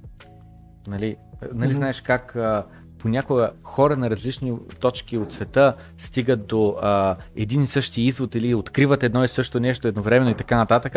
Аз съм така, аз си мисля, че съм инвентора на гаражите. Аз го измислих инвестиране в гаражи вместо в апартаменти. Така се чувствам, защото сам стигна до този извод. В крайна края се оказа, че много други хора са напълно съгласни, защото и те стигнали до този извод или са учили от другаде. И аз го смятам, че още един гараж струва колкото една трета от а, един апартамент в региона.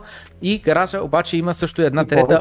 А, кой, мога да се съглася, зависи от региона. И струва, е, обаче също така и наймо една трета от а, стоеността на найма на апартамента. С разликата, че нали, в моята глава, начинът по който аз ги правя сметките, е, че при гаража имаш много по-малък риск. Защото при апартамента пускаш го под найем, наемателите не могат да го отараш, да, смисъл, всяки глупости ти направят и по мебелите, и по стени, и по не знам си какво, неплатени сметки и така нататък. При гаража той човек ти се грижи за гаража, защото какво ще направиш? Си чуква колата по стените или какво толкова може да направи? Една кружка, като имаш, а кой каже, и там има били. И там има и навсякъде. То зависи, то за това човек трябва да си избира наемателите и трябва да прави скрин. Да, да, да.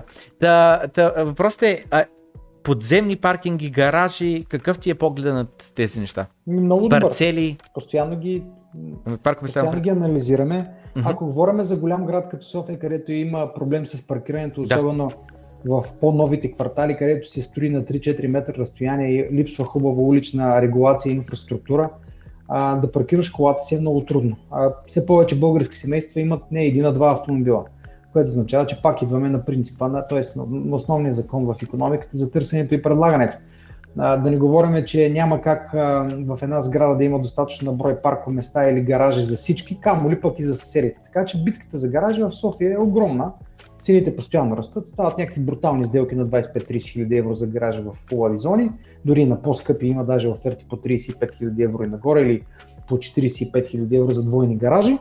Това е добра инвестиция, която ти дава долу-горе сходна възвръщаемост през найем, както апартамента. Въртят се някъде около 4, 5, 6, може някъде ако купиш на по-добре или ако купиш на по-едро, може да докараш 6-7%, като разбира се, ти си много прав. Амортизацията на едно парко място и на един гараж би трябвало да е по-малка, защото там вкарваш колата и изкарваш, и докато в апартамента влизат и излизат хора, драска се, особено ако има малки деца, това се щупил, това се щупил, а, обикновено мебелите също или кухнята и така да, нататък. Много се че... ще прекъсна само точно това на тема. Ми ще да кажа, ние още ни говорим за а, сградата, че се използва 50-100 години. Ами мебелите, ти примерно да налееш тук 20 бона, да сложиш по-нови мебели, не знам с какво. Ми те са 10 години, те пак са остарели. След 15 пък ефтено старели ще за смяна. Виж. И там амортизацията е вече в пъти по-бърза и голяма, отколкото на самия имот. Съгласен съм. Като всеки един инвестиционен клас, както и биткоина, така и недвижимите имоти имат своите плюсове и своите минуси. В имотите има много минуси, но има и много плюсове. Даже плюсовете са много повече. Все пак не забравяй, че това е един актив, който ти можеш да контролираш.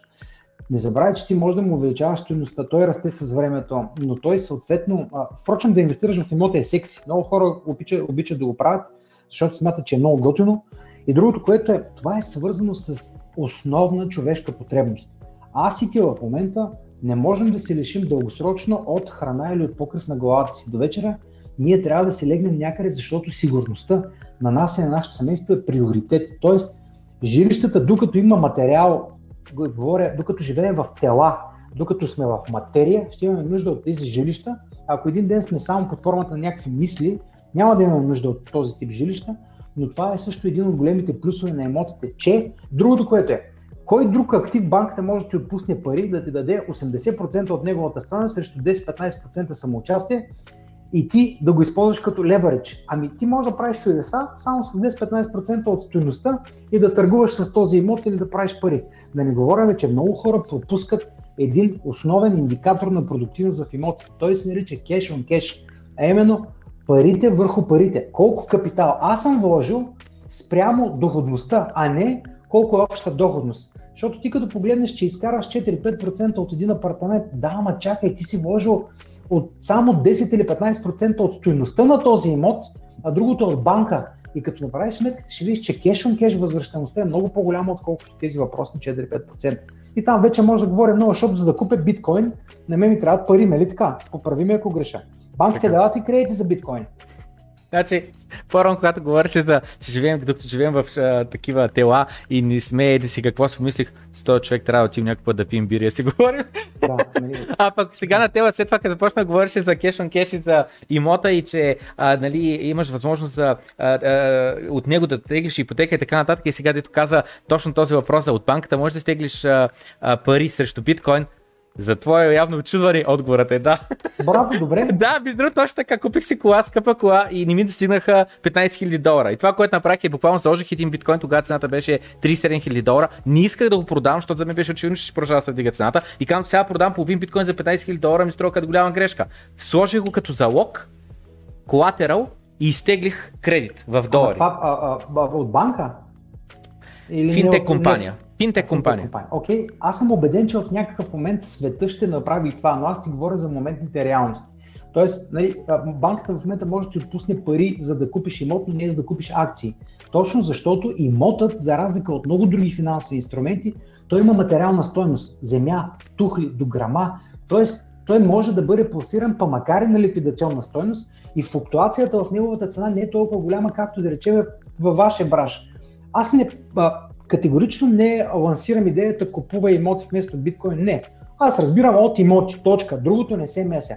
Аз казвам моята, моята градинка, кои са плюсовете и минусите. От там нататък нека всеки сам да се преценява колко и как пари ще влага в имоти, ако ще, ще го прави. Да, да. Ами, ние за това правим този разговор, просто идеята е диверсификация. Не да. трябва 100% от, а, а, как да кажа, парите ни да са особено в супер волативен и рисков асет клас като криптовалутите. И заради това а, нали, те каним. Много, наистина много съм благодарен, че прие поканата и че ни отдели а, вече над един час. А, ще, ще приключваме. Знам, че, да, знам, че обещах един час. Извинявай, малко излявахме извън. Окей, окей сме, но е хубаво все пак да, да спя вкъщи, а не пред вратата, защото да имам семейство и малко дете и имам, нямам търпение да ги видя, аз много ги обичам, искам да прекарам повече време с тях. Впрочем, това обяснява и философията ми. Защо аз не търся много екстра активни ангажименти, защото те ще откраднат от нещо много лимитирано, което аз и ти и всички хора имаме. 24 часа. А моят живот и някои неща са много по-ценни от това да изкарам 5000 лева екстра на този месец, поради ред причини. Но ако преди 10 години ми беше задал този въпрос, нямаше да ти отговоря така, защото всичко си има времето. Напълно те разбирам. Има ли някой бърз въпрос, на който искаш да отговорим или приключихме с е, въпросите от зрителите? Не, това бях, това бях. Браво, ние беше за гараж. Ни 143 човека, направихме добра гледаемост, смятам. Да, да, да, абсолютно, да. Добре. Ами, наистина, отново безкрайно а, съм ти а, благодарен. Надявам се след време да имаш възможност отново, говоря след 3 след 6 месеца, нали, се представя, да имаш отново възможност да ни а, посетиш, да разкажеш малко по-подробно, конкретно за твоята а, фирма а, и нали, как имаме възможност да ни помогнеш с а, а, инвестициите в недвижимо имущество, конкретно чрез твоята фирма. Чудесно, обаче ти не ми зададе един въпрос, който тръпнах да ми го зададеш през цялото предаване. Какъв? Какъв? Колко имам? А, колко биткоин? Вярно, бях казал, че ще опитваме колко биткоин да имаш. Кажи колко биткоин да имаш. Нула. Нищо не разбирам от това. Добре. Не ме оправдава, просто аз казах, ние имаме няколко посоки, в които инвестираме средствата и това отговаря на базата на моите планове. Аз знам колко пари искам, имам си план и съм много голям реалист, защото знам, че ако искам екстра, то трябва да е на сметка на времето ми, на здравето на хората, които обичам достигнал съм до нивото от живота, където си преценявам колко желая и стъпил съм си на краката. Наистина като бачкал съм като те, впрочем, аз съм от много обикновено семейство. Държавни служители, баща ми е бивш военен офицер от армията, майка ми е работила цял живот в а, а, музей или в държавен архив, прекрасни хора, но те никога не са получавали доходи, освен от а, а, заплатите си. Аз като ученик съм ставал в 4 часа да бъда малък ученик, да бъда вестникарче. Слизах около 4 км и половина, още 3-4 км нагоре в 4 сутринта, за да мога да изкарам 2,50 на ден. Работил съм по строежи, на много места съм работил, но просто се занимавам с този бизнес отдавна. И това, което го говоря на мен ме е лесно в момента, защото го дъвче го правя 18-19 години. Нямам биткоини, защото не го разбирам и защото не е част от моята инвестиционна стратегия. Но ако когато с теб се видим да пиеме бири и ти ми кажеш, виж сега, правим това, това, това. И ако аз преценя, че ти си някой, на който мога да имам доверие, говоря образно, тогава ще започне друг разговор в главата ми, защото аз знам, че това е част от бъдещето. Не го отричам, не съм а, аналогов а, динозавър. Напротив, а, много съм прогресивен, но знам къде ми е силата и съм много доволен с резултатите, които имам в моя бизнес. Но пък знам, че има такива вероятности и рано или късно аз трябва да дизиференцирам а, също така, защото диверсификацията е много важно нещо. Не мога да си позволя нито ти, нито аз всичките ни а, активи да бъдат в един клас или на едно място. Абсурдно е. Аз затова казвам на хората, ако ще инвестирате, определете колко процента от парите, които искате да инвестирате, ще бъдат в имоти. А оттам парите за имоти вижте и ги разхвърляте на някои места. Никога не слагайте всичките си пари в един имот или една инвестиционна стратегия. Опасно е.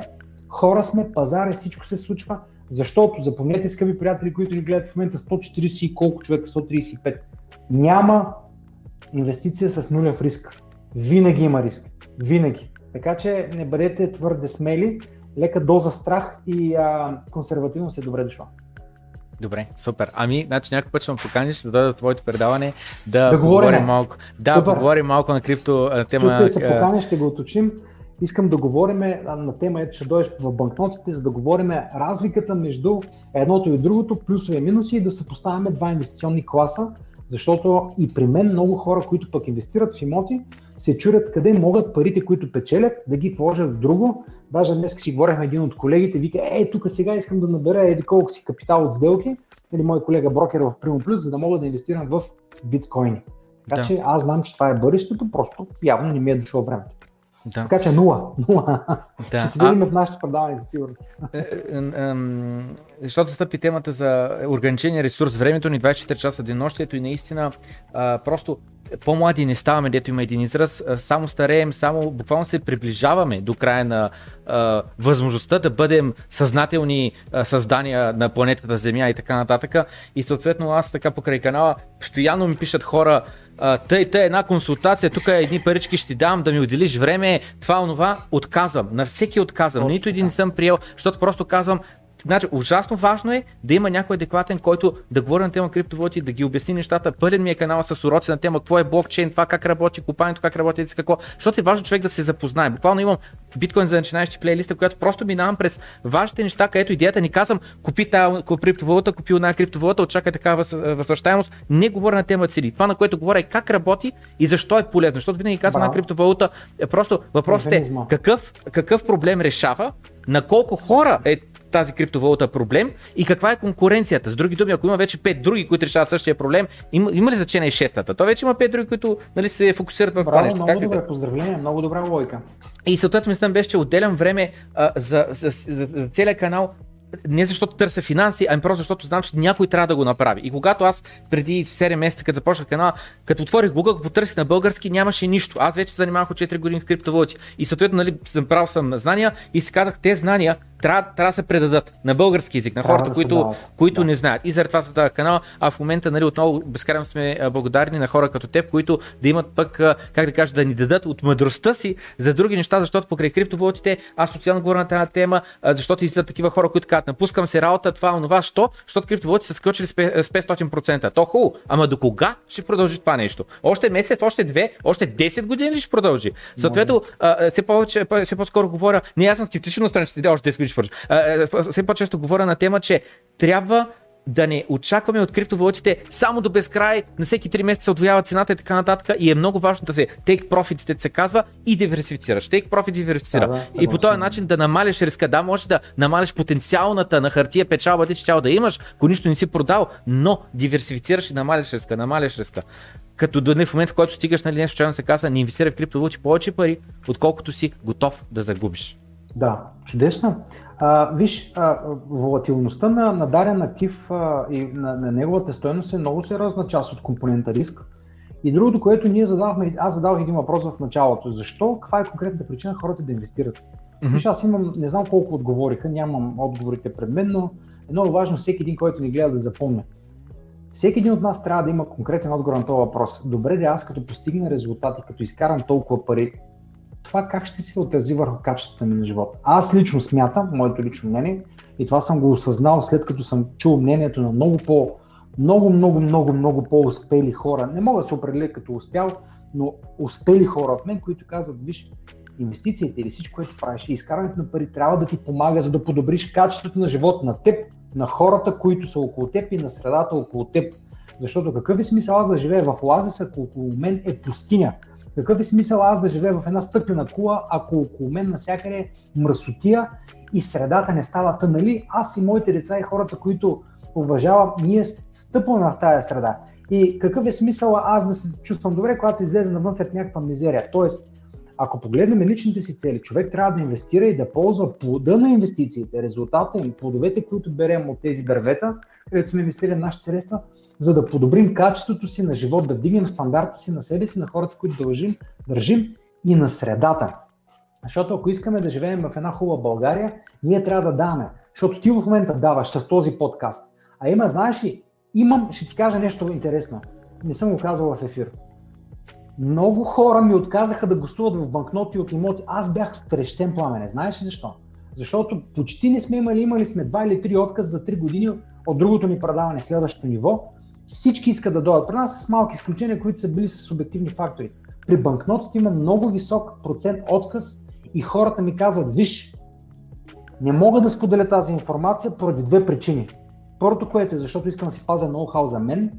Второто, което е, бизнеса ми не е съвсем чист и не мога да излеза да обявя някакви цифри. Знаеш ли колко много хора ми отказват за това? А това, което ти правиш е чудесно, защото ти като помагаш на хората, тези, които искат да четат с тези видеа, те ще подобрят своята култура, ще имат резултат. И те, когато вече имат резултат, ще поискат да дават. За съжаление, гладният човек не може да дава, защото той не, няма какво да даде и не иска да дава, защото той като е гладен, как да се даде залъка на някой друг. Този, който е успял има ли сърцето, има ли правилната култура, той почва да дава и да облагородява средата около себе си, защото и на теб, и на мен са помогнали много хора да бъдем това, което сме. Ние не сме самосъздадени, нали така? Ти си чел, учил си, учил те някой в работа, чел си книги, ходил си на семинари. Да, плащал си, но ти си плащал фракция от цената, минимална, една хилядна, която е коства на този човек да знае и да постигне тези знания и да ти ги продаде срещу 50 или 100 долара, па макар и 1000. Защото аз съм ходил на тренинг за 1000 долара за един ден, на Тони Робинс да речем, но този човек е събрал знанията си и ми ги изсипва е така. Така че, нека да имаме резултати, като имаме резултати да ги споделяме, защото ние трябва да живеем в тази среда. Ако средата е лоша, ние няма да оцелем и ще избягаме, а ние не можем да бягаме постоянно. Хубава вечер от мен, много ми беше драго, че се запознахме онлайн. Ще се виждаме с тебе. Успех на всички твои зрители и се надявам наистина това, което обещах в началото, да не бъде загубен този един час, това да се е случило поне за большинството.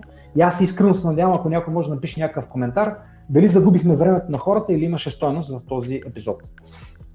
Само искам да кажа, че вече в чата написаха хората уникален подкаст, страхотен човек и така нататък, така че вече Благодаря. ти не виждаш чата явно, но имаше наистина overwhelming от позитивна енергия изпратена обратно към теб. Радвам се. Лека вечер на всички, ще се видим утре в добро утро крипто. Продължавай да правиш това, което правиш и желая да имаш успешни инвестиции а, и до скоро виждане. Лека вечер. Лека и както вечер. казваше едно предаване, което вие нали, в смисъл ти си малко по-малък, не знам дали го помниш, то беше с някакви най-смешни домашни видеоклипове. А, там водещия вижда и казваше, скъпа, прибирам се, така че, скъпа, прибирам се, слагай вечерята. Чао!